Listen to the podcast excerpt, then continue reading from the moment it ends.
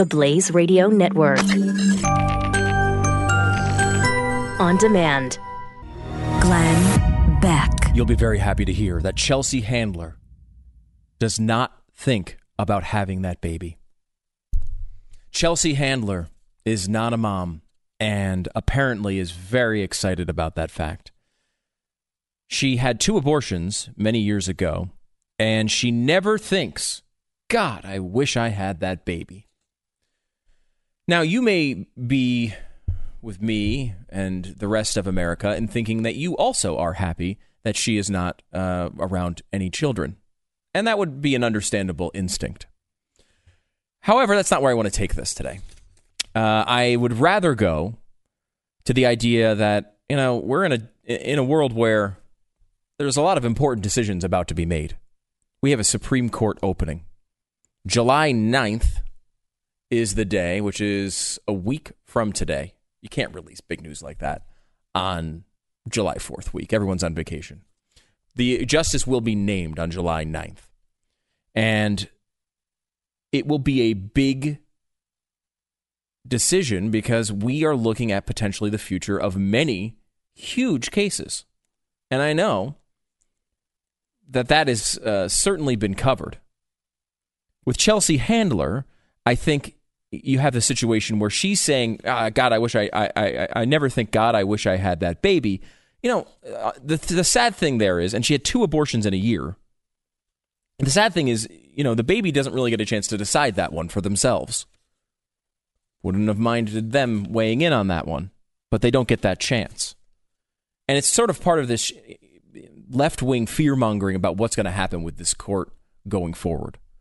Now, first of all, there's a lot of you know a lot of steps to go through before you get to an, a Roe versus Wade being overturned.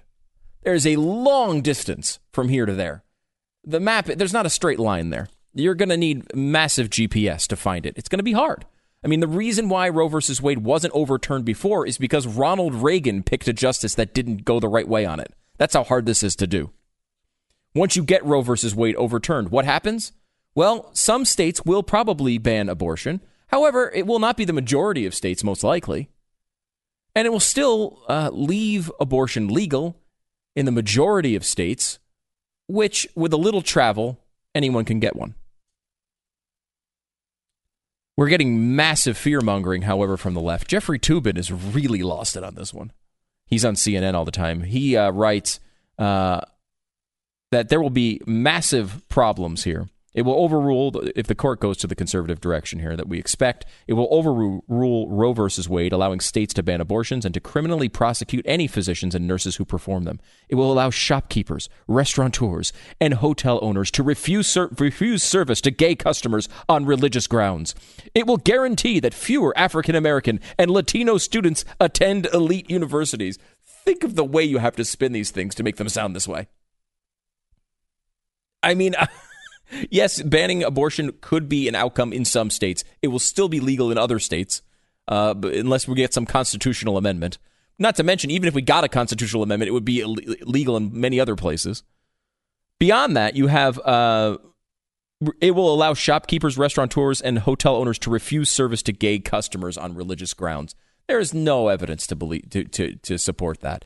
We all know what the masterpiece cake shop uh, case was about, and it was not about just saying no to gay customers because they walk in.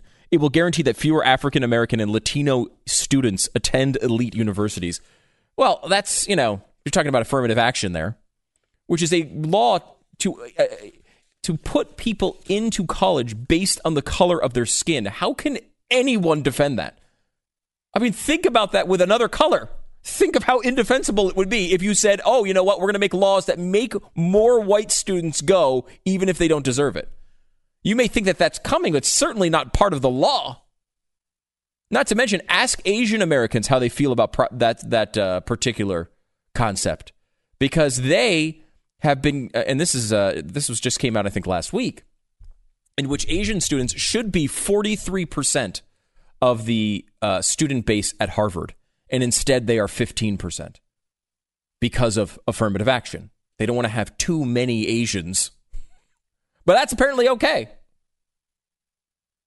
It will also mean the Second Amendment will prohibit states from engaging in gun control, including the regulation of machine guns and bump stocks. Really? Is that all of this is going to happen? All of this is going to happen at any moment. And I think we've lost sight as to what the world actually thinks about abortion. We get this idea from our media that everywhere else in the world, this is an obvious thing. That women should be able to walk into any uh, equivalent of 7 Eleven and have an abortion on demand. And that is not at all how the world looks at this. Now, in America, where they say that uh, we are too restrictive on abortion, we have unlimited access to abortion pretty much at any time in Washington, New Jersey, New Mexico, Colorado, Vermont, New Hampshire, Alaska, and Washington, D.C. Pretty much free fall. You just really no restrictions on it. Now, the other 43 states restricts, restrict abortion after a certain point in pregnancy, which uh, the left seems to think is completely oppressive to women. Three states, Virginia, South Carolina, and Iowa, prohibit abortion after the 28th week. Think about the oppression there. Think about it. You've only got seven months to figure out what to do? That is, uh, wow, incredibly restrictive, guys. I mean, now it gets worse. 20 different states prohibit abortion at the point of viability, which is around the 24th week. Six months?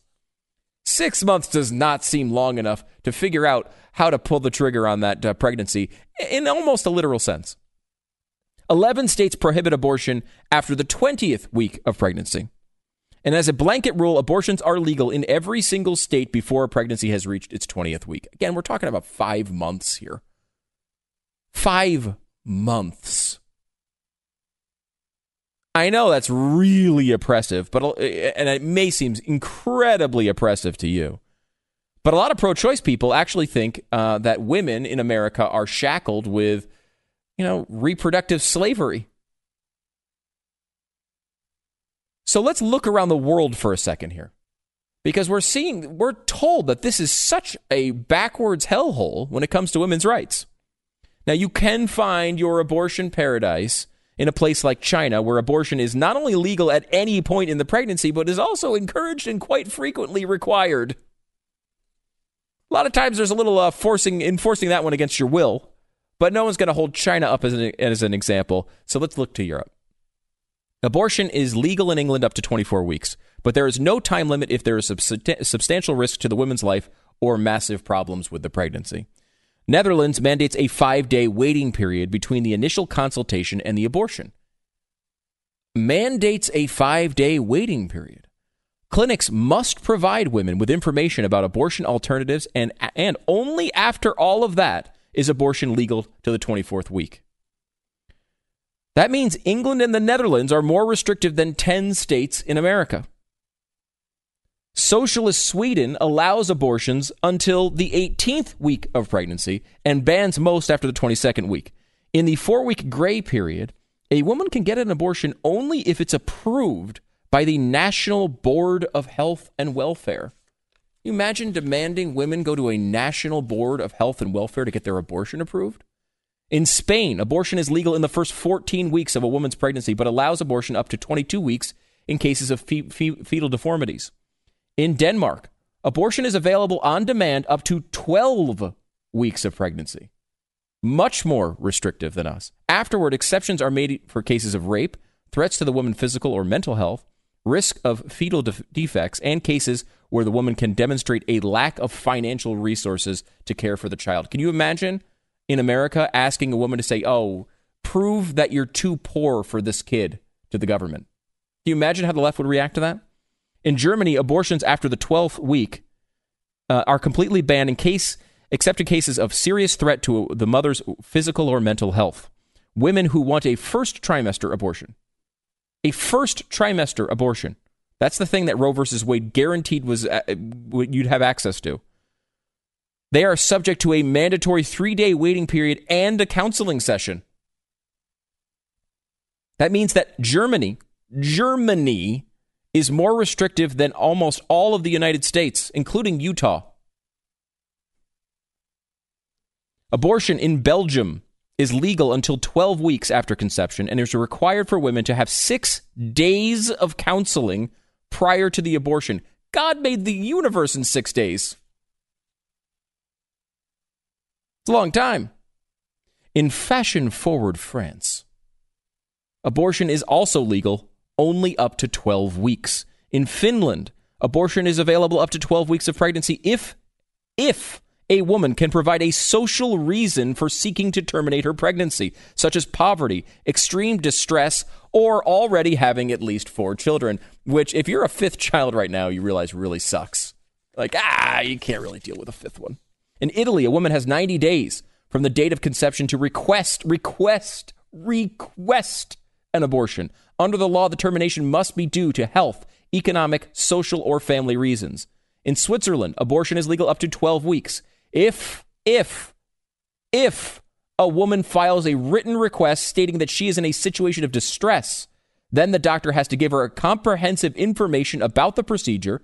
Then the doctor has to discuss the decision with her in detail. Then the doctor has to give her an information sheet with the addresses of counseling services where she can get moral and material help and be informed about adoption. Switzerland. In Portugal, a woman can only get an abortion up to the 10th week after a mandated three day waiting period. Abortion is illegal in Poland, except for cases of rape, fetal malformation, or serious threats to the woman's health. Andorra allows abortion only in cases where it is necessary to save the life of the pregnant woman. And uh, abortion is entirely prohibited in Malta. Do not go to Malta for your abortion or Liechtenstein also bans it as well. How many states in America have banned abortion entirely? If I remember correctly, the answer to that is zero. We act as if the rest of the world has embraced this, where we really are on the other side of it. The most abortion friendly countries in Europe are more strict than almost all of America. The most restrictive countries in Europe are tougher on abortion than all, all of America. And Europe is supposed to be more enlightened than the United States. We're told that over and over and over again. And maybe the truth is, for this particular topic, they actually are.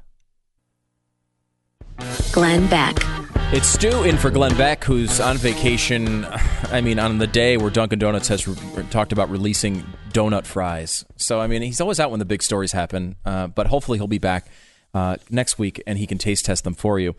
Um, Susan Collins was on CNN. And if you think Roe versus Wade is getting overturned uh, and justice is going to skate through, Susan Collins has got a lot to say about that. Collins and Murkowski are two pro choice uh, Republicans. And that word, if you couldn't hear it through the radio, had massive air quotes all over it.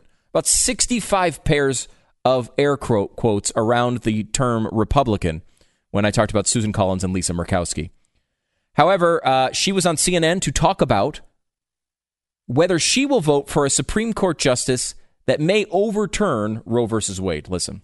There's a big difference between overturning some precedents, uh, such as Plessy versus Ferguson, which was overturned in the school desegregation case of Brown versus the Board of Education, mm-hmm. versus overturning a ruling that has been settled law for 46 years, 45 years, and it involves a constitutional right and has been reaffirmed by the court 26 years ago. Indeed, uh, Justice Roberts has made very clear that he considers Roe v. Wade to be settled law. I would not support a nominee who demonstrated hostility to Roe v. Wade because that would mean to me that their judicial philosophy did not include a respect for established decisions, established law. this is uh, this line of thinking is insane to me. I mean, their job is to go in there and examine the laws as it relates to the Constitution. Of course, you should overturn laws that are unconstitutional. Of course, you should. Of course, you should. That is your job. You know, I mean, there is this bizarre argument that Roe versus Wade has some sort of immunity against, uh, uh, uh, as opposed to every other case. Every liberal in the world will tell you you got to overturn Citizens United, which is the case that allowed people to spend money on their with their own you know with their own political opinions. The exact thing the First Amendment was designed to protect. I got to overturn that next week. But Roe versus Wade is uh, settled law. It's settled law. There's this argument that goes back and forth between the left and the right, where the left says, yeah, there's a living constitution, and the right says, well, I'm an originalist. I'm a, textualist. I want to look at what was there in the documents. And sometimes there are arguments that are passionate on both sides, but one is right and the other one's really dumb. That's where we find ourselves with the Supreme Court. One side is saying, hey, you know how it's our job to protect the Constitution and make sure the things that go on in this country are constitutional? I say we do that by looking at the document and doing the things it says inside of it. Look at the words, read the words, and have that inform what we do. And the other side saying, you know, I don't like that law all that much. Let's change it. Or I wish the law said this, so let's put it in there. Or, you know, that one makes me feel bad. Let's show some empathy and change the thing around. Or, you know, I if I were to design a, a, society, it would be more like this country or that country. Let's do that here by edict. That is not the way the Supreme Court is supposed to react. It's not the way they're supposed to operate. You know, Susan Collins. Uh, it's hard to tell. There's a there's a split here between people who say, "Look, she voted for Gorsuch. She's she's just she's giving lip service here to the idea that she would oppose a Trump nominee because of her Roe versus Wade stance. And she, when it comes down to it, she's going to be fine. She's going to vote for it. They need these votes. They need pretty much every one of them. So someone like Susan Collins can probably go a long way in stopping this. There's going to be a lot of pressure on red state Democrats to vote for this nominee. It's going to be very difficult, but I would not be surprised uh, if none of them come along. The, the Democrats tend to be able to keep their flock in one straight line. The other thought here is she's saying you know, maybe she's just saying, I'm not going to vote for someone who comes in here and outwardly opposes abortion. Like, I mean, there's really not a lot of examples of this. Um, there's a couple justices on the list that have spoken outwardly about how they would rule on that case or have, uh, you know, given opinions on this. You know, one of the speculations is Mike Lee might be off the board because Lee has obviously spoken. He did did so on the other uh, on the show the other day about what a poor legal decision Roe versus Wade was, will she vote for someone who has been that outspoken about their opposition to Roe versus Wade? And that's a question that's open. The other thought is she's going to oppose anyone because she does not want Roe versus Wade to be overturned. So, unless she really believes it's not going to be overturned, she's going to vote against them, and it's going to make it almost impossible to get somebody through. That being said, the map sets up very nicely for Republicans in the Senate uh, in in November, so it may not be an issue. We'll have more on this coming up. Uh, it's Stu in for Glenn Beck on the Glenn Beck program.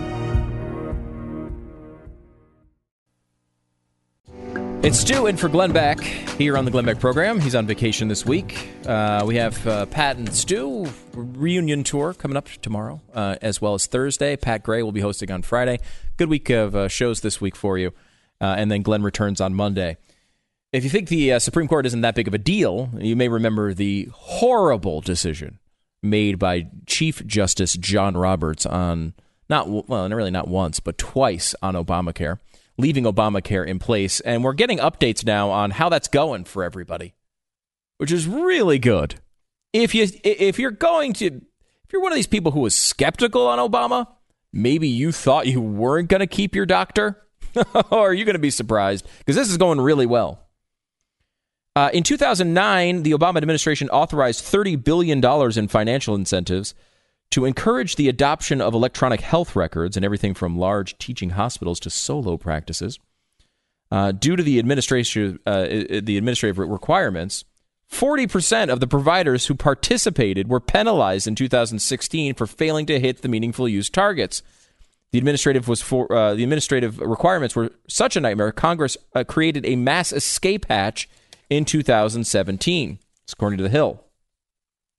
Electronic data security has turned out to be another lie.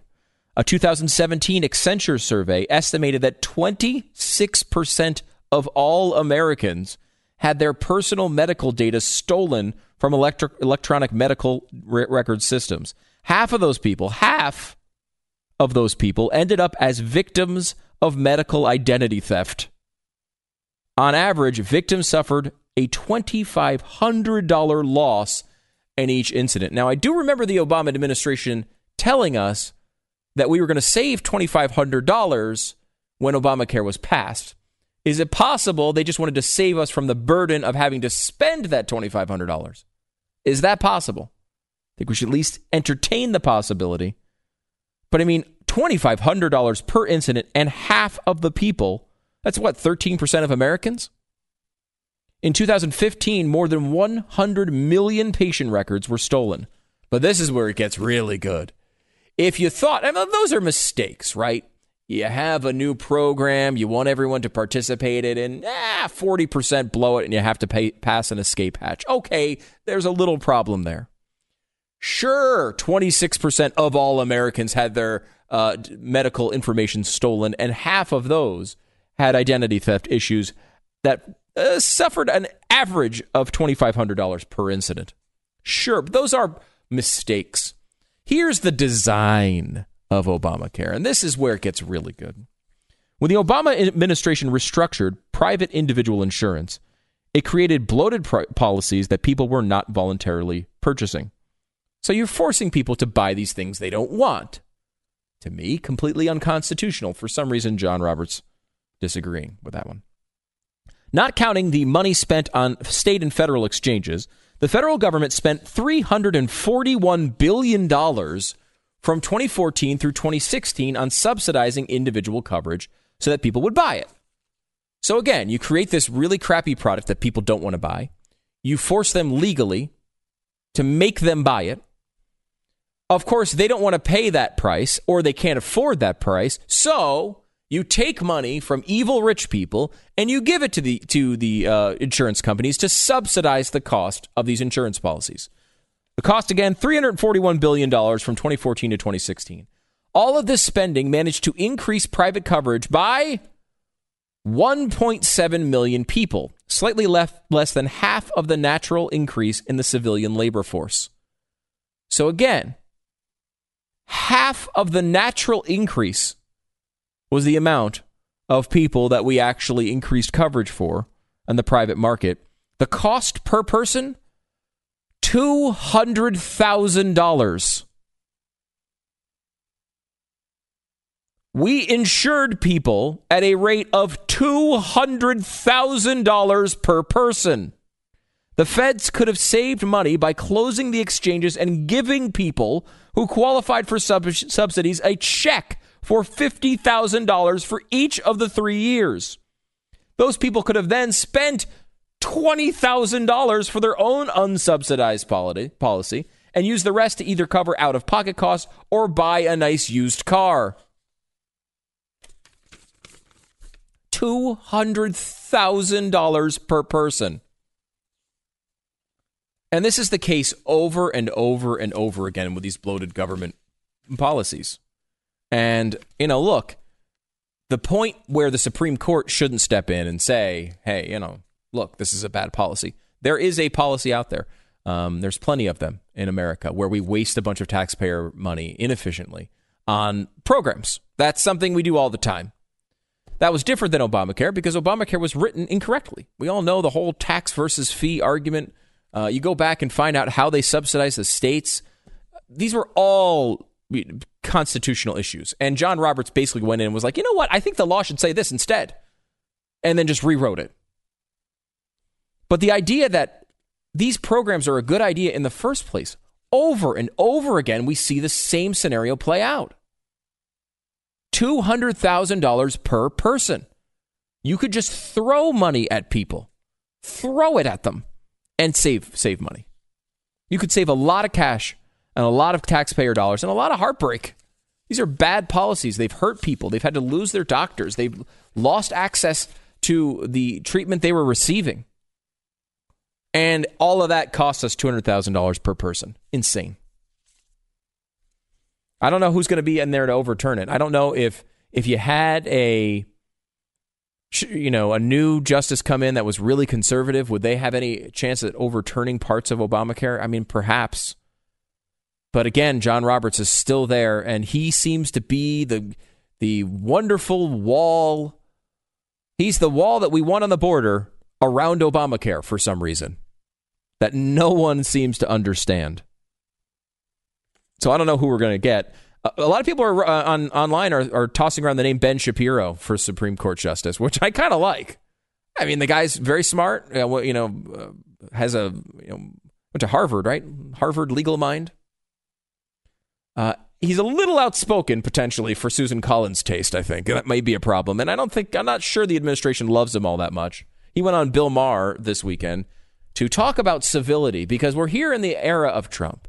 And as we know, everything bad that happens uh, in, the, in the realm of incivility is Trump's fault, including a long term local newspaper uh, disagreement that occurred when Donald Trump was hosting The Apprentice. That's also Donald Trump's fault.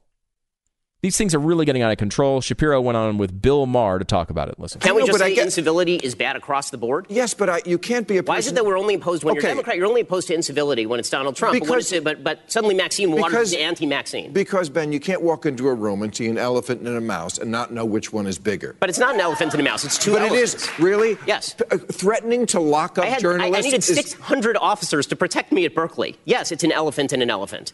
Yes, it's an elephant and an elephant. Okay, when Joe that, Biden in 2012 says to Mitt Romney the... that he's going to put y'all back in chains about black people. This stuff pre-existed Donald okay, Trump. But that didn't, but that didn't come from the president at Berkeley. It came from the vice president when he was saying that Mitt Romney, the cleanest person ever, okay, was a guy who was going to put y'all back in chains. To pretend incivility started with Donald Trump. No, not incivility. To, I'm talking about the, the level to which it's at, where you're threatening. I agree with you. Do you really think Donald Trump respects the rule of law? I mean, if somebody no, like, but I think the Constitution itself is a pretty damn durable document. Thank God.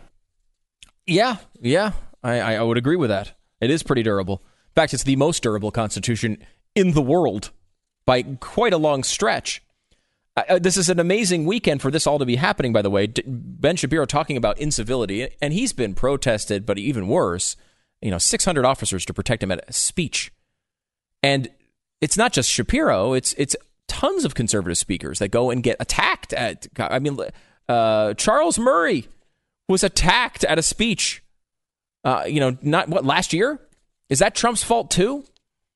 Every conservative speaker that goes and gets hit with pies and gets screamed at until they have to leave uh, the the campus are is that Trump's fault?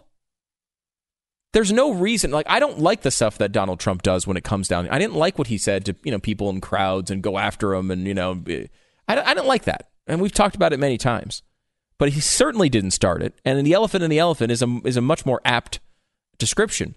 In fact, this weekend, as this is all going on on Bill Maher, the co-founder of Vox Media, Joshua Topolsky, um, tweets about Ben Shapiro, and someone tweets to him says. Uh, you know, I guess saying because Ben Shapiro is Jewish, he's supposed to be liberal. I guess that's the way that's supposed to work. I don't know if maybe uh, anyone who happens to be Jewish can, can, explain to me, you know, if is that in the Torah? Where where do we find that exactly? Ben Shapiro is the Jew who helps other Jews onto the train. The co-founder of Vox Media uh, wrote. He then deleted the tweet, which tends to happen when you accuse people of being Nazi collaborators. Uh, however, he says uh, he did not delete it because he's apologizing. He says he deletes it because a mob of right wing babies were flooding his mentions. You see, it's the right wing's fault. It's it's got to be Donald Trump's fault that you accused Ben Shapiro of being a Nazi sympathizer. Again, I you know I never think anybody should be fired for a tweet. So I don't care. I mean, you can stay there. I mean, it tells you who Vox is. It tells you exactly uh, what you're dealing with, at least with some of the people there. I think there's, you know, some good stuff that comes out of there as well. But you got to think it's limited after seeing stuff like this. It's, it's hard to understand. I mean, in the middle of, we're talking about incivility, right? Incivility. This is a Donald Trump thing. Incivility. By the way, a 33 year old California man has been arrested on charges of trying to kill the family of FCC Chairman Ajit Pai. Now, there are a lot of reasons to threaten to murder someone. None of them good, right? There's a thou shalt not that appears in front of the word murder over and over again in certain contexts. And that's a good way of thinking about it. Thou shalt not murder. However, if you're going to threaten someone with death, is net neutrality really the thing that's going to put you over the edge?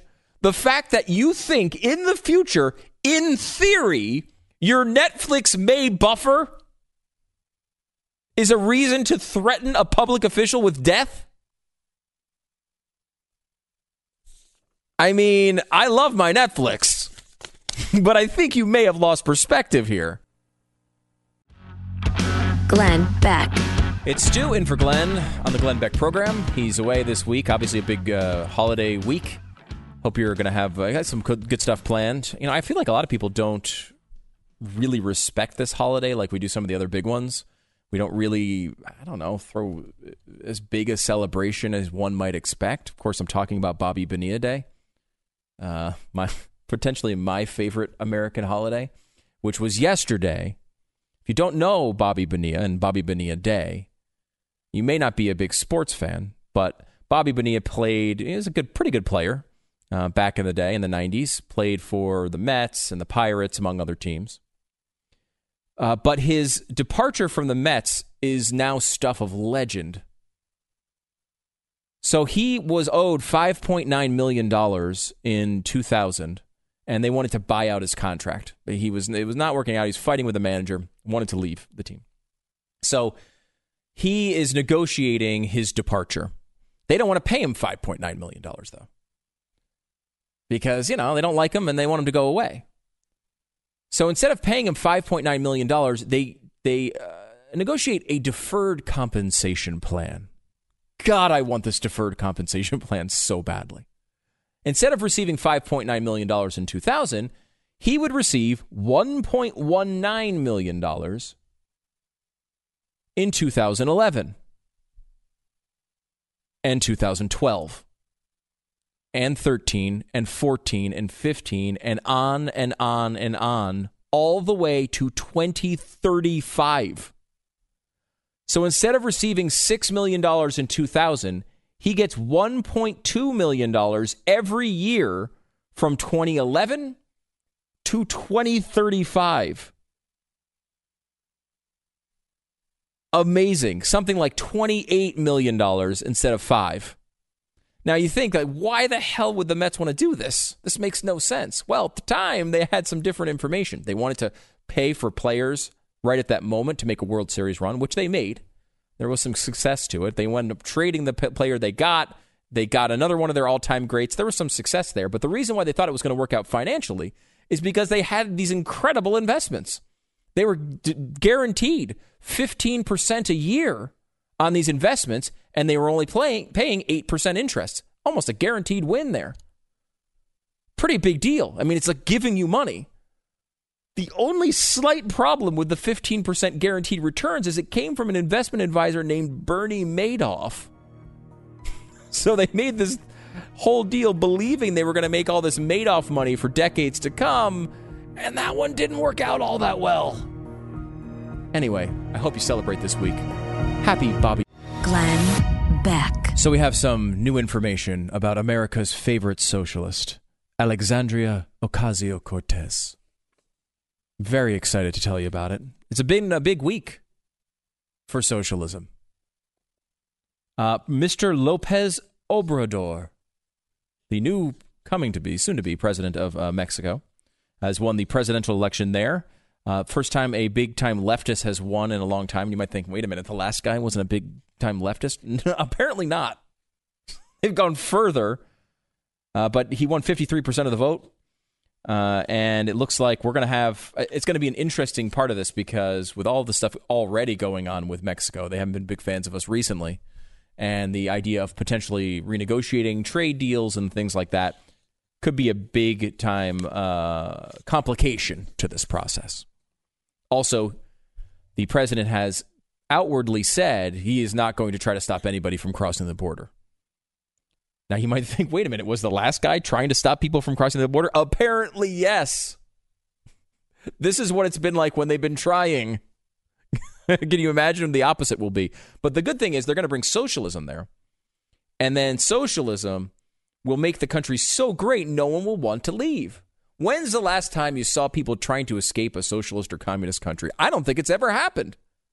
I mean, Cuba, it's really more about the heat. It's just too hot there. They want to go to the cool, the quiet, cool breeze of Miami instead. Because there, it's not warm at all.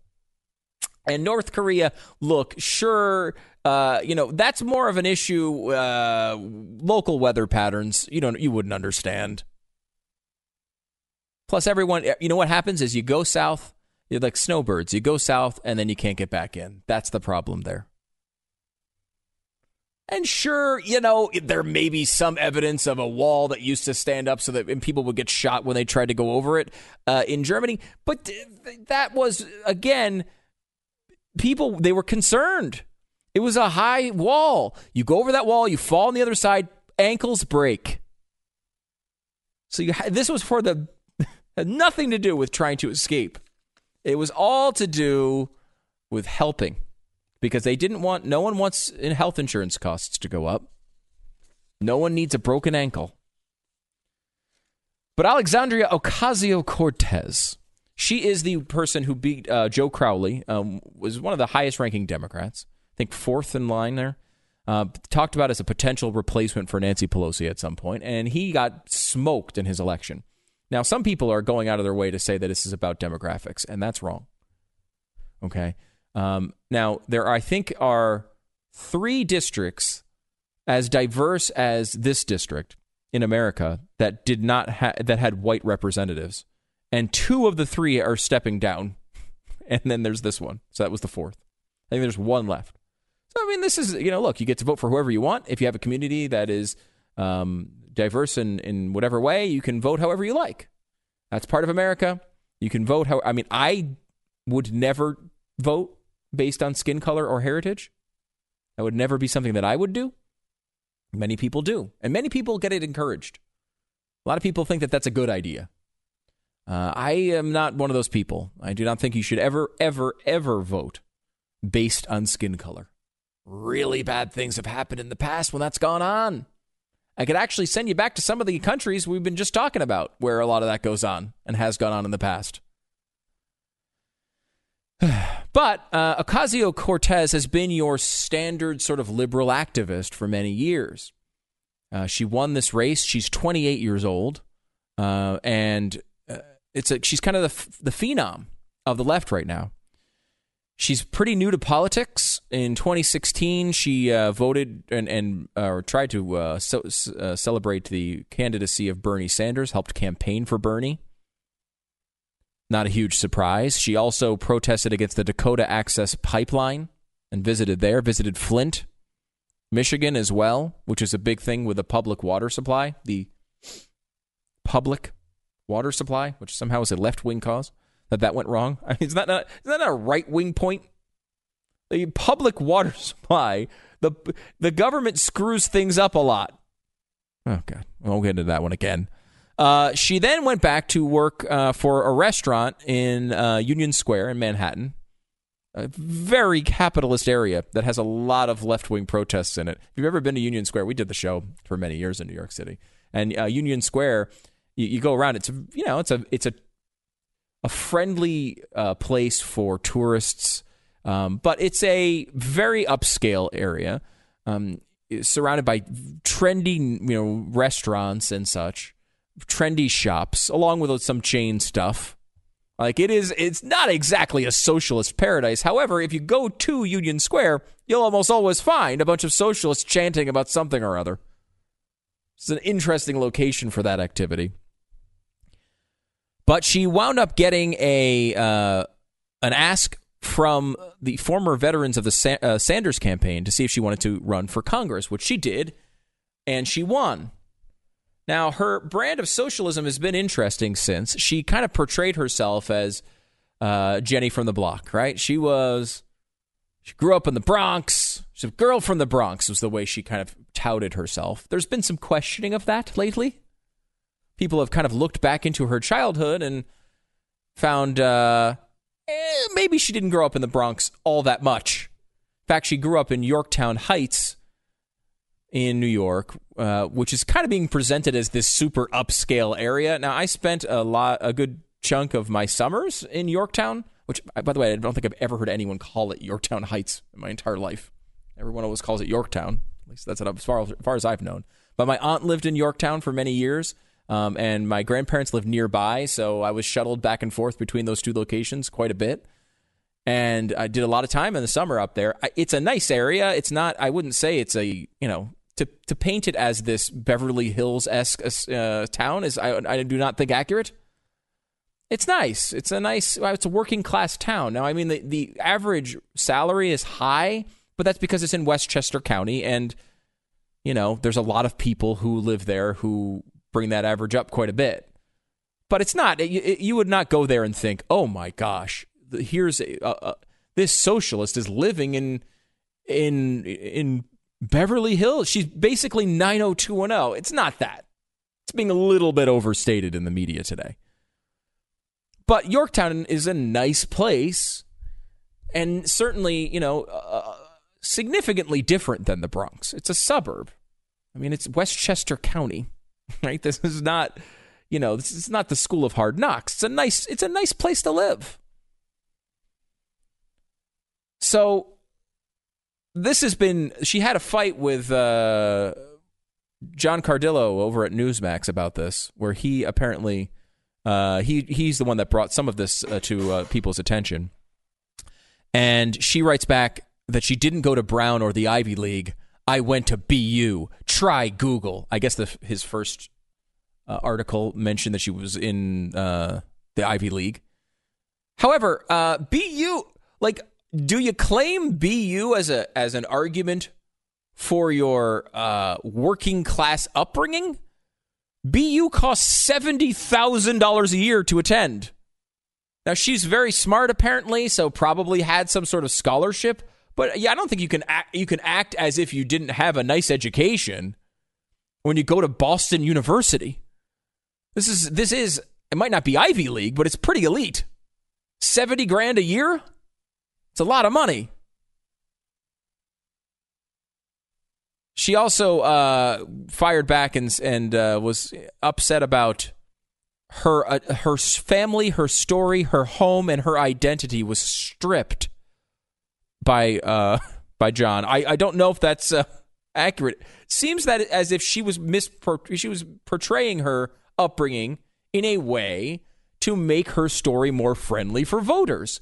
I'm a kid from. It, is legitimately what Jennifer Lopez did, right? Jennifer Lopez wanted you to know she was Jenny from the block. She hasn't changed. She wanted to emphasize that she was from the Bronx. She was down the. She's the same girl from the block. She used to have a little. Now she has a lot. And you're supposed to relate to Jennifer Lopez because of that. Now, as far as I understand, Jenny was actually from the block at some point, which is a difference in the stories here. But the idea is your PR approach is to tell people, hey, I'm from your town. We see this all the time in elections. People move in, you know, like Hillary Clinton moves in. Oh, yeah, but I went to New York once. Yeah, okay. I don't know if that means, that you should be senator, but since we know your name so well, uh, congratulations, you've won. That's the thing that you do. You move into the, the, the town and you act like you had some familiarity with it. It's kind of a standard thing. Now, she did spend time in the Bronx, so I, I think that's part of it. Uh, but I, you know, the Yorktown Yorktown Heights part of the story apparently not as notable. She also, as a socialist, has some strange habits. For example, uh, after winning her election, and you know, Alexandria Ocasio Cortez uh, is very pretty, I would say. Now, you might say, wait a minute, isn't that demeaning? How could, how dare you call a woman pretty? I, I, I don't know. I think it's true. She's, she's, uh, uh she's 28 years old. She's quite attractive and probably part of the reason she won. You know, I mean, like, look, we all know that better looking candidates are what political parties look for. You look for better. Why do you think that the left is always threatening to run celebrities? Because they have all the good looking celebrities on their team. And so that is part of it. You know, I mean, that is, you know, it's part of the package. You want to have someone who who's good looking uh, and can, I don't know, is telegenic, right? They're going to go on television all the time. And you might say, wait a minute, I look at the Blaze and it doesn't seem like you focus on that at all. Uh, that's true. it's a good point. It's a very good point. None of us know why we're on television. I tried to start on radio so you wouldn't have to look at me every day. So don't blame me. But Ocasio Cortez uh, had an issue with a lot of people saying that they wanted to know what shade of lipstick she was wearing. Now, I assume it was some government designed lipstick, perhaps straight out of the Castro regime that she imports, but no. Apparently, uh, it's a, a, capitalist brand of lipstick, which she went on Twitter, a company you may note that works for profit, and tweeted the brand and type shade of lipstick to her audience. Uh, now it is sold out on Sephora's website. Sephora, you might know, another company run on the profit motive. And this I know because approximately 40% of my salary goes to Sephora. Thank you, Lisa, my lovely wife. Uh, she is now touting this lipstick color, and everyone's going crazy for it. It's a strange world we live in where socialists are so open to embracing capitalism when it benefits them. We see this all the time. Tonight on TV, I'm filling in for Glenn on t- television as well tonight. We're going to go through some of the lifestyles of the rich and socialist.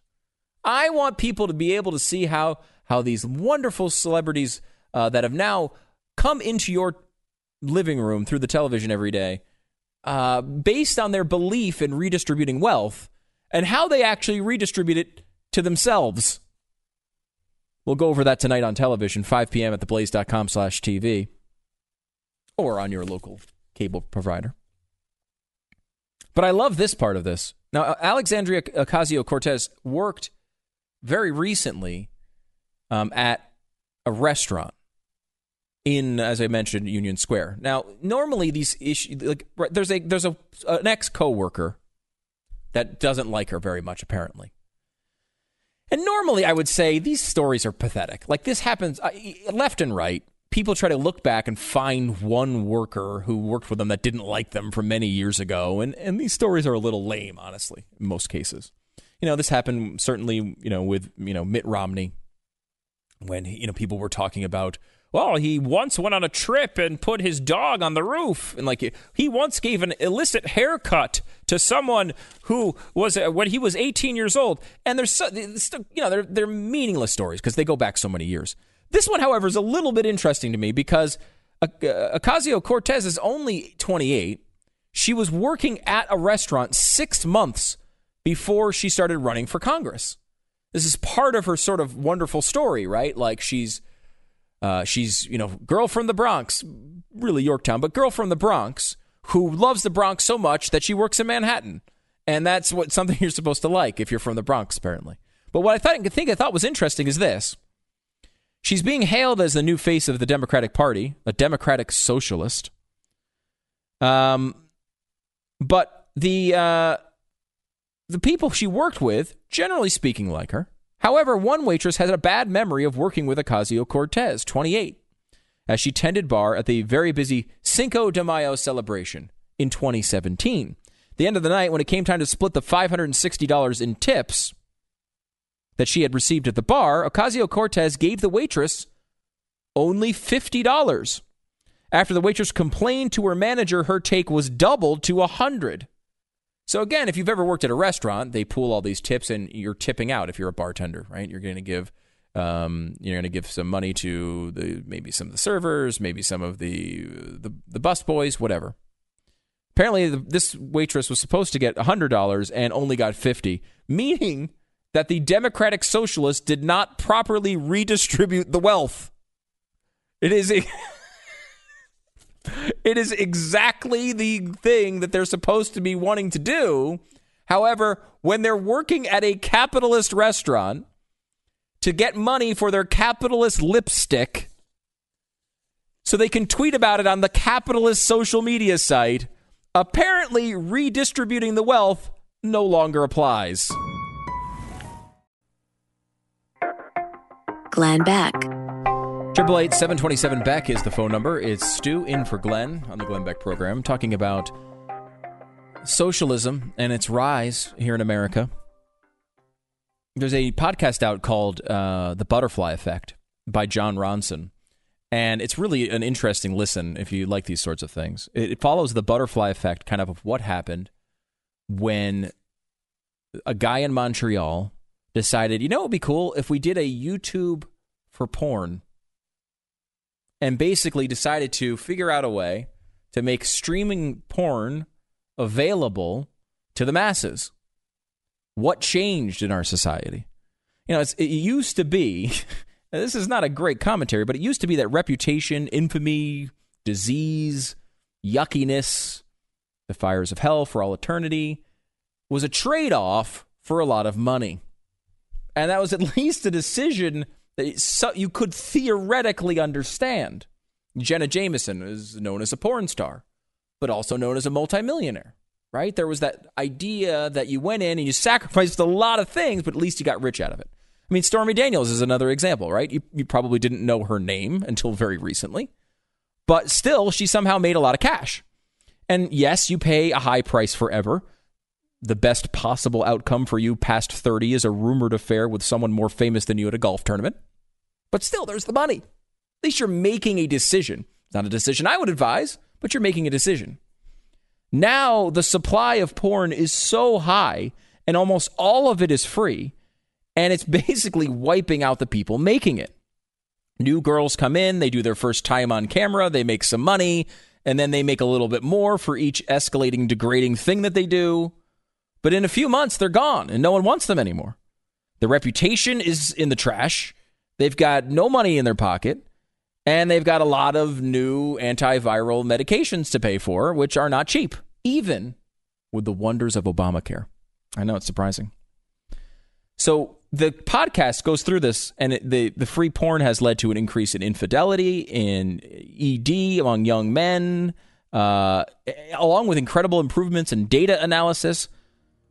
But the worst thing, other than the pain that comes from the fire that is never extinguished and never consumes, is Montreal, the ugliest capitalist thing in the world, in the ugliest capitalist industry, came from Montreal. We lost it to Canada? This is a disgrace!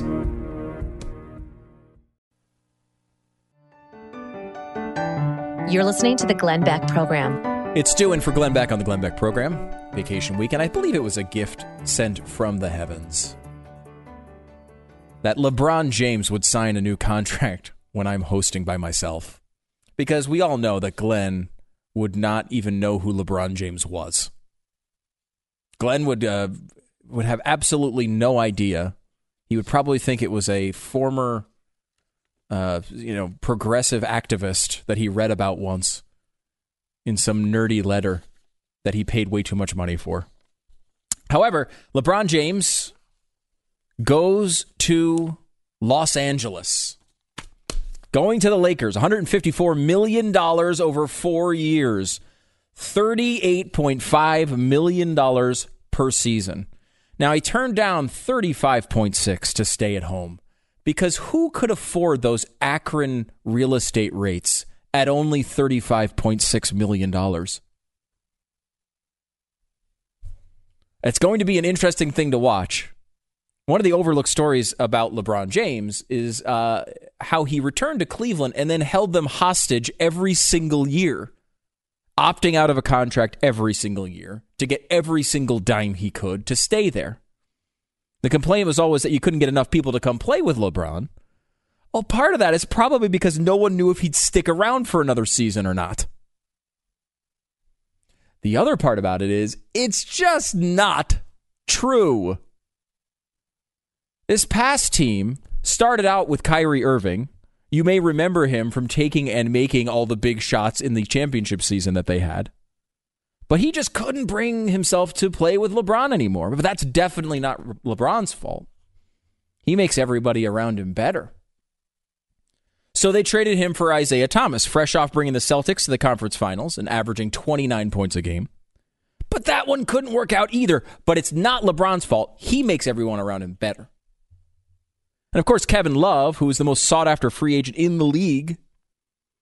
Sure, he averaged 26 points and 13 rebounds a game before LeBron, but he, he sucks now too.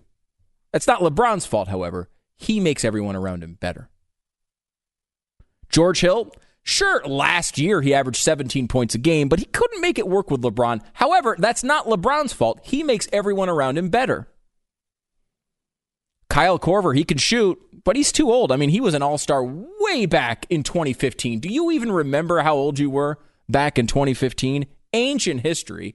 And his failings are not LeBron's fault. He makes everyone around him better. You know, Jeff Green averaged uh, over 17 points a game. That was a couple years ago, though, too. And that's certainly his performance is not LeBron's fault. He makes everyone around him better. Rodney Hood was averaging 17 points a game this season until he came with LeBron. But that's not LeBron's fault. He makes everyone around him better. And J.R. Smith averaged 18 points a game in a season for the NBA. Remember that? But he's total junk, too. I mean, did you for- see that play? He forgot to st- the score he delayed a final shot by a couple of seconds in an important game, which totally justified LeBron doing nothing in overtime of that game. Sure, I'm leaving out the fact that it was one of the greatest plays. I mean, he really played one of the greatest games I've ever seen him play, but still, if they had won that game,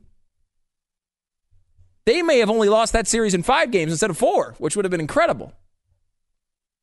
Remember, LeBron makes everyone around him better.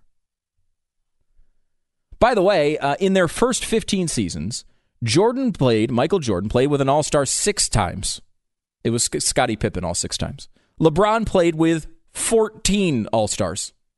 So the fact that he has never played with anybody makes no sense. He's played with 13 players that have made an all star team at some point in their career, including six future Hall of Famers. But please give the man some help, Cleveland. What is wrong with you? And this follows, by the way, a long term approach of LeBron James to leave the situation that he's in for something that personally benefits him. Now, in our capitalist society, that is a wonderful thing that I I treasure. But LeBron, as the Hillary Clinton supporter, doesn't exactly uh I don't know. I don't give him quite as much leeway there. LeBron leaves his team when he believes there is a better situation for LeBron somewhere else. Remember, he left the Cavs, who were coming off the best record in the NBA, to go to Miami. Everybody remembers that. But what people don't look at is he did the same thing when he left Miami to come back to Cleveland. Yeah, it was his hometown, and that had maybe something to do with it, but it was an objectively better situation he was going into. Instead of flailing around for a few more years with Bosh and Wade in full collapse, he got Kyrie Irving and the number one overall pick in the draft, which an impatient LeBron forced the team to trade for Kevin Love, who everyone complains about now, who they could have had as a free agent a year later. And now, after finals loss number six, it's time to run away to find a better situation again for LeBron. The only difference between his move to Miami and his move back to Cleveland was the PR. He bought he brought his talents to South Beach. And then he's coming home to Cleveland. Notice how each time he moves somewhere, the attention to it drops. It was this big festival on TV the first time. Then it was this wonderful, heartwarming letter. Now he's just like on Instagram. Yeah, going to LA. See you there look, he obviously wants to go and and increase his future earnings when it comes to television and movies, and he has every right to do that. LeBron James is probably going to end up as a top 10 player of all time. And he has every right to chase the glamour and the attention that he can get only probably in Los Angeles or maybe New York. He's going to go to Los Angeles, where he may be as high as the fourth best player in franchise history. And that's something that's going to stick out. I mean, sure, maybe it's more like eighth, you know, but people think I'm a LeBron hater, but I'm really not. I mean, I, you know, just because I'm nice, I'm not even counting George Mikan. He was on the, look, he was on the Minneapolis Lakers. I'm not even counting him. But good for LeBron. I will be legitimately happy to see him actually play in something other than the weakest conference in any sport in my lifetime. That will be interesting to see, and I'm willing to see it. When LeBron originally returned to Cleveland, he wrote a letter explaining the incredibly, incredibly selfless move he was making because no one explains how selfless LeBron is better than LeBron. He wrote, I always believed that I'd return to Cleveland and finish my career there. I just didn't know when. Apparently, he still has to get that one scheduled. Uh, I guess that's maybe on the schedule for 2025, 2026. We'll see. We'll see, Cleveland. You get to find out someday soon. Now, Cleveland will always have this championship that they got, and that's a big, big deal. I, for one, completely understand this as a Philadelphia Eagles fan. Quite honestly, Nick Foles could join ISIS tomorrow, and all I'd want to do is give him a hug. So I get it. I get how much you're never going to lose a connection if you're Cleveland to LeBron James. But uh, let's be honest, LeBron isn't isn't it's not about Cleveland with LeBron. It's not about going home. Whether it's for a better team or more glitz or warmer weather or a few extra dollars, which always need to be maximized. LeBron is and always is about LeBron. It's Stu in for Glenn on the Glenn Beck program, taking a couple of different vantage points here to look at the Trump administration and how it's operating. First of all, let's go to Maxine Waters. Maxine Waters, who, of course, is, uh, you may know her as the insane congresswoman, who recently called for uh, people to harass Trump administration employees in the street, at restaurants, and at gasoline stations, as she called them because uh, you know the Trump administration is is also evil, and people like Sarah Huckabee Sanders deserve to get harassed because it's always okay for a Democratic woman to say, "Hey, go ahead, go on out and harass a bunch of women. That's fine with me." Here is Maxine Waters now talking about uh, Nancy Pelosi and Chuck Schumer. I'm going to again. I'm not intimidated by him. I think he does not deserve to be the president of the United States, and I simply stand up to him. And so he'll keep doing that uh, as he has done throughout this limited career of his. And mm. I'm going to get on. We're talking about uh, what we as Democrats are doing to deal with the most important issues of our times, important issues that we need to be focused on, and uh, providing the kind of public policy that will help create right. housing in this country. Housing. We have a housing crisis mm. that will try and protect Obamacare, the ACA mm. that they're trying to tear down every day, that will deal with infrastructure so that we can create jobs. We can walk and chew gum at the same time. I can defend against him and I can promote good public policy. I intend to do that and let him call me whatever he wants to call me. Uh-oh. Let him say whatever he wants to say. Mm-hmm. He will not stop me. He cannot uh, cause me to shut down. That's what they would like to do. They want me to run away. They want me to stop talking. They want me to be quiet. But he can't do that to me. I won't stand for it. And, and not only did you have that, you know, the, the, the, the right um, came after you, but you had even the leadership of the Democratic Party, Nancy Uh-oh. Pelosi. Yeah. Were you surprised to have the leadership of your own party come out and essentially call you un-American? Uh-oh. Well, you know, I was surprised that Chuck Schumer, you know, reached into the other house to do that. I've not quite seen that done before, but one of the things I recognize being an elected official is in the final analysis, you know, leadership like Chuck Schumer's will do anything that they think is necessary to protect their leadership. And so what I have to do is mm. not focus on them. Mm, yeah, mm, that's what you need to do. Here's a, you know, again, she. Uh, attempting to make herself the victim after she's called for the harassment of public officials. She's the victim. She's just trying to do the right thing. And the darn Trump administration, darn you, is trying to stop her from doing her thing. So there's one view complete failure, failure on housing, infrastructure, Obamacare. You know, she calls out Trump for having a limited career. Maybe that's a good thing. Maybe politicians' careers should be limited.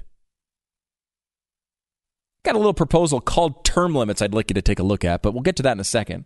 Here's the other side from the African American community as well. A man named Henry Davis uploads a video of himself talking about the state of the economy for him. I was just sitting here watching President Trump talking about Foxconn and explaining all of the things that he's doing for America.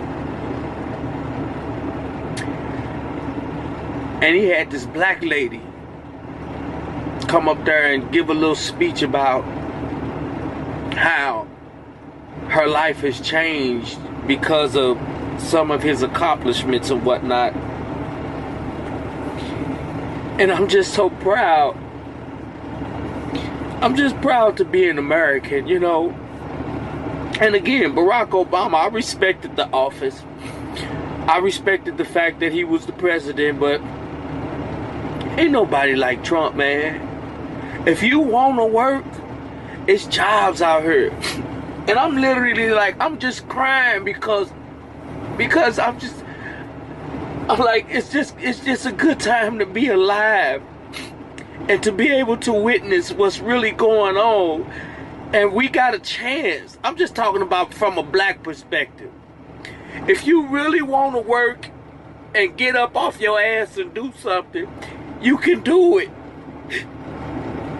I just thank God for President Trump. You know, I ain't never met the man. I don't know the man. But I'm just talking about what he doing for our country and what he doing for our people. Black people working, you know what I'm saying? Jobs is coming back. Factories is opening up. You know, he, he, he helping with the drug epidemic and all that. It's just a it's just a beautiful time to be alive, y'all. Y'all gotta excuse me, but I'm wearing my, my feelings on my shoulder right now, and I'm just happy to be an American and where at least I know I'm free. Go Trump. And cry. so there you go. Two perspectives, both from the African American community one of which will be completely ignored. And the other one will be echoed day after day after day. You know, both of them should have some weight. This is something that's real that's going on, whether you like Trump's policies or not. You know, the African American uh, unemployment rate is as low as it's ever been. And that's something to celebrate. You'd think the left would want to celebrate that, whether it was their policies, whether they want to say it was actually Barack Obama who did all of this, whatever you want to say. At the very least, shouldn't you be thrilled by these developments? These are good moves in the right direction. And when it comes down to real people who are actually living it, they're feeling a lot of that. And it's something that you'd think the media would want to highlight in, in a different world. But no, it'll be Maxine Waters on television every day telling you the exact opposite about how she needs to be there to protect that very worker, Henry Davis. Uh, I don't think there's a lot of protection going on there. The government is not here to help. Back with more in a second. It's Stu in for Glenn on the Glenn Beck program. Day. Glenn Beck. Breaking news in the world of uh, international trade as the Mexican president has been elected, uh, a socialist, and he's going to up the battle on what we are seeing with tariffs around the world. Axios has obtained a leaked draft of a Trump administration bill ordered by the president himself that would declare America's abandonment of fundamental World Trade Organization rules. The draft legislation is stunning. The bill essentially provides Trump a license to raise U.S. tariffs at will without congressional consent and international rules be damned. The details uh, the bill titled the United States Fair and Reciprocal, Reciprocal Tariff Act, or FART, would give Trump unilateral power to ignore the two most basic principles of WTO and negotiate one on one with any country. Key uh, parts of this bill. Uh, the most favored nation principle that countries can't set different tariff rates for different countries outside of free trade agreements, and bound tariff rates, the tariff ceilings that go uh, to each WTO country, it's a World Trade Organization, uh, if they've already agreed into previous negotiations. Now, FART would be the equivalent of walking away from the WTO and our commitments there without us actually notifying our, withdraw- our withdrawal, said a source familiar with the bill. Good news is that Congress would never give this authority to the president, the source added, describing the FART Act as insane. FART is not implementable at the border. Uh, given FART would create potentially tens of thousands of new tariffs on products. and FART would completely remove us from the set of uh, global trade rules, which is a big deal. Behind the scenes, Trump was uh, Excuse me. Behind the scenes, Trump was briefed on FART in late May, according to sources familiar with the FART situation. Most officials involved in FART's drafting, with the notable exception of hardline trade advisor Peter Navarro, think that FART is unrealistic or unworkable. USTR, Commerce, and the White House are involved in all of the uh, elements of FART. Now, the FART Act is it's it's it's big time. It's raising the stakes here in the world of trade. In the White House meeting to discuss FART earlier this year, Legislative Affairs Director Marc Short bluntly told Navarro that the FART Act was dead on arrival and would receive zero support on Capitol Hill, according to sources familiar with the exchange. Navarro replied to Short that he thought that FART would get plenty of support, particularly from Democrats. But Short told Navarro he didn't think Democrats were in much of a mood to hand over more authority to Trump, even for FART. Spokeswoman Lindsay Walters at the White House said it is no secret that POTUS had frustrations with the unfair imbalance of tariffs that put the U.S. at a disadvantage. He has asked his team to develop FART to remedy this situation and create incentives for countries to lower their tariffs, which is, you know, it's it's an it's an important concept. The uh, current system gives the U.S. no leverage and other countries no incentive, and that's why the administration believes we need FART. Walters, however, signaled that that we should not make this FART bill um, and act as if it's anything like a done deal. The only way that this would be news is if the FART Act were actual legislation that the administration was preparing to roll out, but it's not. She was referring to the FART Act. Principals have not even met to review any text of FART on reciprocal trade. And that's an important part of this story. A lot of people are going to get down the road and think, hey, this, this is a done deal. It's not at this point. And you need to note, as Axios points out, the spe- specificity of Wa- uh, Walter's quote Trump directly requested FART and was verbally briefed on FART in May. But he has not met with the principals to review the FART yet. It's an important uh, part of this. The bottom line, as a smart trade watcher told Axios, quote, the Trump administration should be more worried about not having their current authority restricted rather than expanding authority as the FART Act would do. And and apparently they're they are going out on a limb here to make sure they send the message um, that the administration should hold the FART in. And as someone who really cares about free trade, uh, the United States Fair and Reciprocal Tariff Act, or FART, to me is not the right direction to go for this country. You know, I know there's a lot of disagreement on tariffs, but it really you're going to go. I mean, I just don't think I don't think fart is the right answer uh, for our economy at this time. We've made so much progress, and then we're going to go we're going to go fart, and then it's going to be all reversed. I mean, look, fart would knock out all the good things that happened uh, in with the tax bill I think. You know, you're talking about tens of thousands of tariffs. People are going to, people, fart will become a bad word. People will think of farts and think negative things. Is that what we want out of this country? I don't think it's appropriate at all.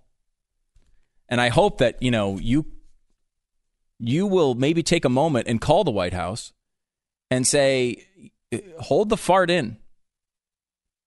Because what we need in this country is not another fart. We need free trade. We need capitalist principles. We need low regulation. This is understood throughout the rest of the economy. It doesn't seem to be understood on the borders, and that's why fart isn't the answer.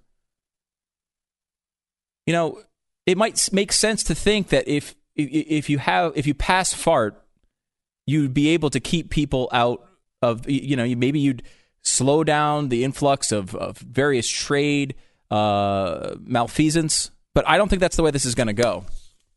And uh, I hope you'll call call the White House today. Just let them know, you know, fart's not the answer, guys. Fart is not the answer. Hold the fart in.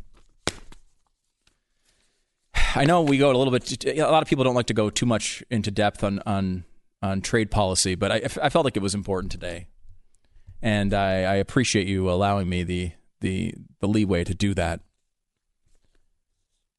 If you want to talk about fart, our number is 888 727 BECK. It's Stu quite clearly filling in for Glenn Beck on the Glenn Beck program. On Twitter, uh, at World of Stu is where you can uh, tweet to me. A lot of people uh, commenting on the FART Act, whether they want it to pass or not, the Fair and Reciprocal Trade Act. Um, hashtag don't pass the fart, uh, hold the fart in. These are, these are really important things because look, free trade's important, and not lot, there's not lot, enough discussion. It's an uncomfortable topic sometimes on conservative radio these days. A lot of people don't want to talk about fart and it's impl- what happens with it. People don't want to know and you know it's it's it stinks it stinks and a lot of people are tweeting that exact phrase about fart it stinks um, so i'm uh i'm trying to get a movement started here because you know you've heard you've heard me on the show before talking about free trade i think it's really important it's really important that we don't have extra tariffs on products coming into the country. I don't think that's a good idea, and that's why I oppose FART. That's why I do it. By the way, uh, the uh, in a move that comes directly from Satan, McDonald's in the UK has decided to ban plastic straws. And what will they go to? You may have uh, seen them before if you've ever visited the seventh level of hell the paper straw. There is nothing on this earth, even fart, that is worse than the paper straw. The paper have you ever has anyone at a restaurant who thinks paper straws are a good idea ever had to take a drink out of a paper straw? Here's the thing with paper.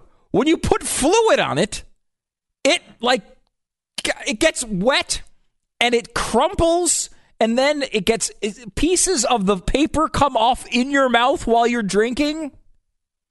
It is the worst thing humanity has ever done. Give or take a couple things. There's a couple things in there that maybe you'd put in this uh, in this group. All 1,361 McDonald's restaurants in the UK and Ireland.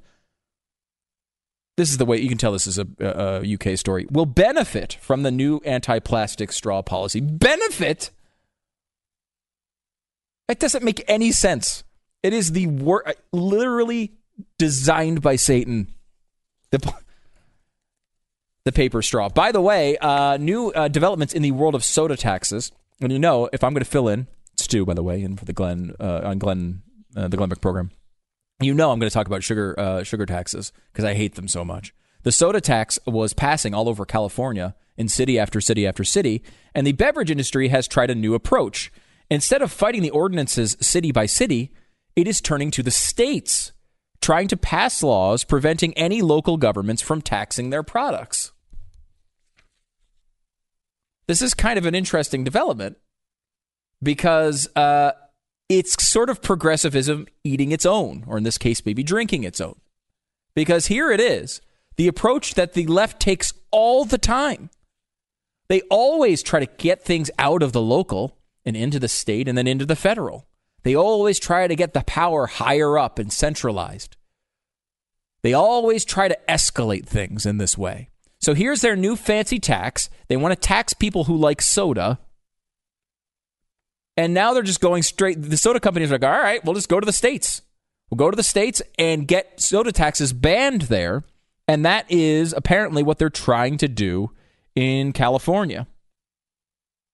And California's going along with it because they don't want to deal with uh, the the way that uh, the beverage companies are acting. And good for big beverage. I support you wholeheartedly.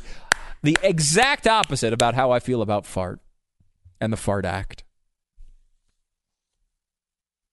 Because that I do not support. Okay?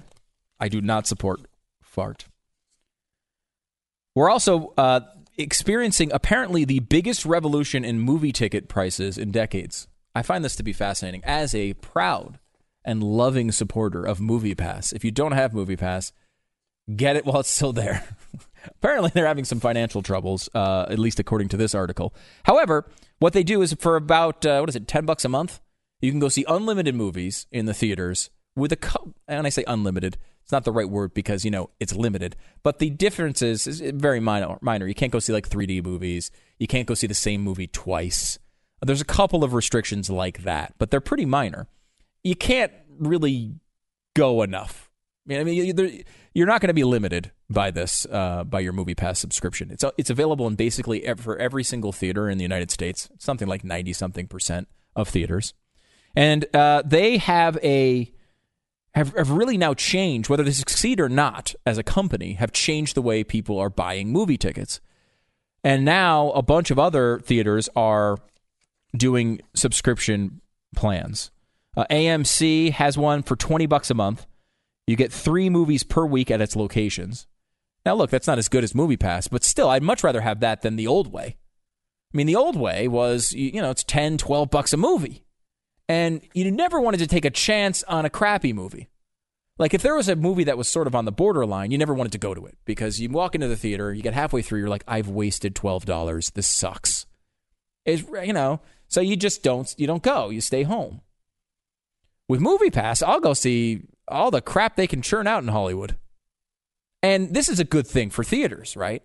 Because I went to take my kids to some kids movie in which I had Movie Pass and saved money on the tickets. However, then I went inside and ate like $60 worth of food at the dining theater because I'm um, overweight. And those are the types of things that I do, like most people who go to movies. So, well, I don't know why they wouldn't want this. I can say that I know it does encourage you to take chances on movies. To take a chance on a movie you think is maybe borderline. Maybe you think it's eh, there's a part of it that looks interesting, but you might walk out in the middle of it if it sucks. Well, you can do that with Movie Pass and these new subscription services. Now, I don't know if I would have walked out in, in The Last Jedi because The Last Jedi, I, I was not a huge fan of it. I, I did see it twice. And you say, well, why would you go see a movie you don't like twice? Well, it's Star Wars, right? It's a Star Wars sequel, and for some reason, I feel like I owe it to them to see all their movies, even when I don't like them. I mean, you go through the prequels, there weren't a lot, there wasn't a lot there, but you still go to every single one of them, which is a strange thing. I mean, it is, frankly. However, um, Mark Hamill, even Mark Hamill didn't seem to like The Last Jedi all that much. Now, spoiler alerts minor here if you haven't seen it, but Luke's not exactly the guy you thought he was in the movie. Here's Mark Hamill talking about his role and how it played out in The Last Jedi. Idealistic character. He was the most optimistic character. And uh, I said, you know, even if I did something ghastly, like picking the wrong young student, that I would redouble my efforts. I wouldn't just go off to an island for 30 years. but that's not my job. I have to do what I can do the best to realize the vision of the writer, in this case, Rian Johnson. So, I mean, it had to, it was tough on me because it's, it, you know, I was sort of old school George Lucas, and you have to make way for the new generation. Hmm. So I had to figure out how can I best make this work. And there's lots of backstory I made up for myself that uh, wouldn't um, what concern the audience in any way. And that's when I made the analogy of being the Beatles generation, where all you need is love. And in, in effect, we failed because I think the world is much worse now than it was then. Holy crap. Dark analysis of your own role. Here's a guy who had this really big movie a million years ago, and he waits and waits and waits and waits. And I don't know how many how often you've gone back and looked at Star Wars. Mark Hamill objectively is not a good actor. Now, I love those movies. But Mark Hamill is not good in them. okay? He's something that you overlook in a retro sort of fashion. And you're like, I have a warm feeling in in my heart about those movies, so therefore I will ignore his acting. I mean, I'm sorry, but it's true. And then you wait all of this time. You wait through an incredibly long delay, three terrible prequels, and then another long delay where it seems like it may never come back. And then, like, we're doing it. We're bringing in JJ. JJ Abrams is going to make the new movie. And guess what, Luke? You're going to be in it. They probably call him Luke, I'm assuming, and not Mark. Luke, you're going to be in the movie. Congratulations. It's, it's, it's wonderful. Here's your big comeback. And you read the script, and then you're in the last eight seconds of the movie and you don't say anything. So that's your. that's rough. Then they bring you into the movie, and I swear they made that first one just so they didn't have to expose long stretches of acting from Mark Hamill. Then they bring him into this new one, and I swear they, they gave him this role of like quiet, brooding guy so he didn't have to speak. He could just wear a beard. They even covered his face with a beard so he couldn't express a lot. And then they run through the whole thing, and he he, he had a mistake with a student, so he ran away to an island for 30 years? Like, what? I mean, it just really wasn't that good. And then you and then they bring in Woody Harrelson for the solo thing, which I just can't take any more Woody Harrelson. Like I, you know, I mean, there's got to be a maximum amount allowed of Woody Harrelson in one's life. And I hit it during Cheers, so think of how t- torturous this is for me. I will say it's not as torturous as the Fair and Reciprocal Trade Act or FART. And we'll get into that a little bit more coming up. Pat Gray, which we're really excited about. Also, Jeff Fisher will be here. 888 727 Beck. It's Stu in for Glenn Beck. This is the Glenn Beck Program. It's the Glenn Beck program. Uh, joined by Pat Gray and Jeff Fisher, which I'm very excited about half of that. Welcome, thank Pat. you. Thank you. Oh. Thank you, Stu. I'm excited as well. Yeah, I'm Mhm. excited about this week actually because tomorrow we have uh, a Pat and Stu uh, reunion tour moment, Mhm, which I'm mhm. excited about. Mhm. Uh, Also on Thursday. as well, and then uh, Pat Gray on Friday. On Friday, so it's a big week. Big week. and then you'll be you'll have to slum it with Glenn next week, which is not gonna you're not gonna like that, but yeah, you know, I'm sure. I'm sure. Uh-huh. so uh, big day today. We uh, we talked a little bit about LeBron James leaving and going to uh, the L.A. Lakers. Strange move, I think. I, I mean, I know he has a home there and he loves it. Apparently, Couple homes, right? I don't know in I L.A. think he has two LA More than one in L.A. Yeah, I, I heard that Wow. he had bought two within the last year or so. Okay, in LA. I mean, it's a fun city. You know, if you if you like uh, nonstop nonsense, it's great. If you if you like to take, I don't know, two and a half to three hours to go five miles, and you like nonstop communism, Yeah. it's a great place to live. well, there's a, there's a there's an income level in which LA becomes bearable. Uh, and what he's is that level? certainly north of it. Yeah, I he mean, is. I don't know what the level is, but I think barely it's a, I think north it's- of it. Yeah, you're right. I think it's probably true. I think if you make if three million a year, maybe plus, That's probably about the level. I would say that's probably about the level. And Jeffy, I don't think you're completely clear of the hassles there. I think you got to go to helicopter level before you're you're I think so, actually too. clear of the hassles. Three three That's million true. still sounds like you're you're still struggling. But I mean, you're in you traffic. Could, you're still you in know, traffic. You could buy an million. okay home, maybe a two thousand or twenty five hundred square foot home. Maybe. you know, maybe. Depending maybe on you could have an average size home, and you could have uh, decent groceries uh, on Yeah. three million a year. Maybe, Maybe. if you're lucky. yes, if you scrimp. It's it's amazing. We talked about this a little bit late last week about how the Bay Area now in San Francisco, of course, a little north of there, now earning one hundred and seventeen thousand four hundred dollars qualifies you as low income in some counties. unconscionable. A family of four must earn seven- $117,400 a year. Very low income, very low, is considered $73,300. Wow. okay. Imagine this Wow. place. I mean, even if you were like playing for the San Francisco Giants, you might not be able to afford a home. Yeah. Uh, The median home price now $935,000. That is just absurd. Crazy. It's absurd. It's just the it's whole state is crazy. Yeah, which is why it's great, you know, when you sell a home in California and move to Texas, because you can afford something considerably better. Yeah, we had a gu- Yeah. similar Pay moment to this, for it right? a lot of Coming from the Northeast Yeah. down here, and Yeah. it seems like they missed, like they had someone brought out the pricing gun and mispriced all the houses. Like some moron, like the dumb beginning brother. to change, however. it is. It is, It is Well, beginning it to change. It's gone up almost forty percent in the last Yeah. five years. It changes when you come here, right? Like when you're here and you start Mm-hmm. getting used to the prices, all of a sudden they start seeming high again. But that's not what it was like when we came down here. It felt like everything was like on the sale rack by Yeah. mistake. yeah, and that is not the way. And I, I don't know. LeBron might be hitting some of those. I mean, the tax bills are legitimate. They were saying um, if he had gone to uh, Philly for the 76ers, the contract he would have saved eleven million dollars in taxes over, In the, over Philly? four years. And that and Philly's not even a good tax Right. area. Well, he left, uh, and I'm sure the taxes in Ohio are much less than they are California, and he left 54 million on the table, not staying with the Cavs.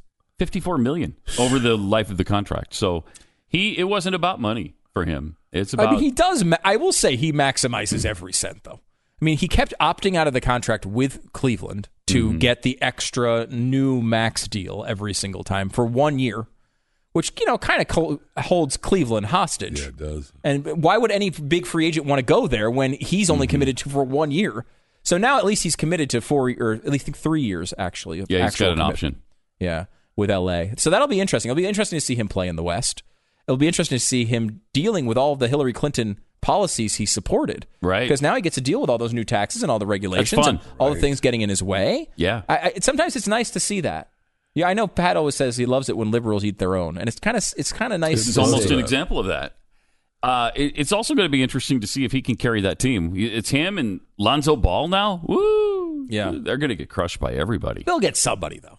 They'll bring somebody in. I, I, Don't I don't know who that's going to be. And- At least Kawhi ne- Leonard. I don't think they can get him this year. Next Maybe, year, though. But yeah, not this year. LeBron Uh, can carry that. And the team. other one Don't- is don't worry about it. The other Here's one they're LeBron talking James.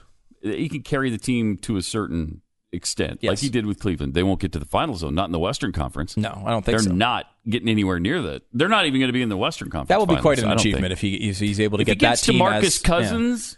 They're Uh, talking about DeMarcus Cousins. Maybe, maybe that. Maybe big. that's enough. I don't Uh, so another story I wanted to bring up with you guys, and Jeffy, I think you be the expert. A lot of people were very critical of the show today. I have to admit, uh, multiple Well, you- times. You were doing it. Um, yes, and that's part of the reason. Uh, multiple times I've been hit with because I did two segments today. One on the Fair and Reciprocal Trade Act, or FART. Is it actually called fair and reciprocal trade? Yes, that's the name of the act. I swear, someone in the Trump administration who like did it doesn't like the bill did it on Yes. purpose. I. s- It has to be right. They couldn't have Yeah, possibly screwed that up. Um, but the FART Act one, or or I was thinking it also could be the Trump administration intentionally leaking a fake bill to Axios just to have every, to, to, to, to do this. I don't know. It could be that easy. It could be that too. But the FART Act, and also I talked about um, a podcast uh, uh, about uh, the business of porn. And multiple people said, "Why are you doing these segments without Jeffy in the room? Mm-hmm. You have an expert on staff amazing who that- knows both of these topics in, in great detail." Well, I don't like to discuss the my porn business. Right. Uh, you know, that's You just tax seemingly did. issues involved. But I am concerned. This one I had to bring you in for. Donut fries. I know. Donut fries Dunkin' Donuts. from Dunkin' Donuts. they look good. They look really good. And I was, I had emailed your producer, whatever Mm-hmm. whatever she goes by, and uh, she uh, said she wasn't going to get them. I don't know who's running this joint, Stu. Apparently not you. Uh, I'm not even close. finding out. Not even close. Am I getting them? I mean, the donut fry seems like a really good direction Yes, to it go. does. And and and Mr. Kale and grilled chicken over here now, who hasn't had Oh yeah. you know, Mr. Uh, Mr. Healthy Eater. All of a sudden, since Pat and Stu ended, all of a sudden. Pat's dropped like all his weight. I know. He's Mr. Healthy guy now. It's really Oh, infuriating. so healthy. It's, It- it is it's not kind of infuriating. not Yeah. something I support. I, I will be honest. it's not something I support. Are you? Would you? Are you into the donut fry idea? Mm, I don't. I think sometimes we get a little carried away with this stuff, with these novelty things, and I, I, I like things that are savory to be savory, and things that are sweet to be sweet. Eh, Mixing the two doesn't really excite Really? me very much. You know, like the donut bun for a hamburger. I, I don't like that. That was I don't really like sweet. that. That, was. Re- I Yeah, mean, that's tough to take. Yes, And you did have that on the And air. I did have that on the air. so It's amazing. So- The amount of chewing we've done into microphones over the years is it's not a good broadcasting no, No, uh, talent. not. No. They kind of remind me of the uh, the Burger King French toast sticks. That's what they looked like. Okay. oh, So I don't know. you Those know, are very greasy. they are they're very greasy, but Yeah. not bad. Uh, I'm I not a big to- fan of those. I don't know. They were pretty. Good. I'd rather good. have just French toast. Thank you. Have you ever had funnel cake fries? Funnel cake fries. Uh, I don't know. Do, do we have that at the Texas State Fair? I don't think we did ago? have it at the that? fair. I think so. They have them at No. the Texas Rangers games, and we, of Oh. course, broadcasting Ooh. from Dallas. And, Were they awesome?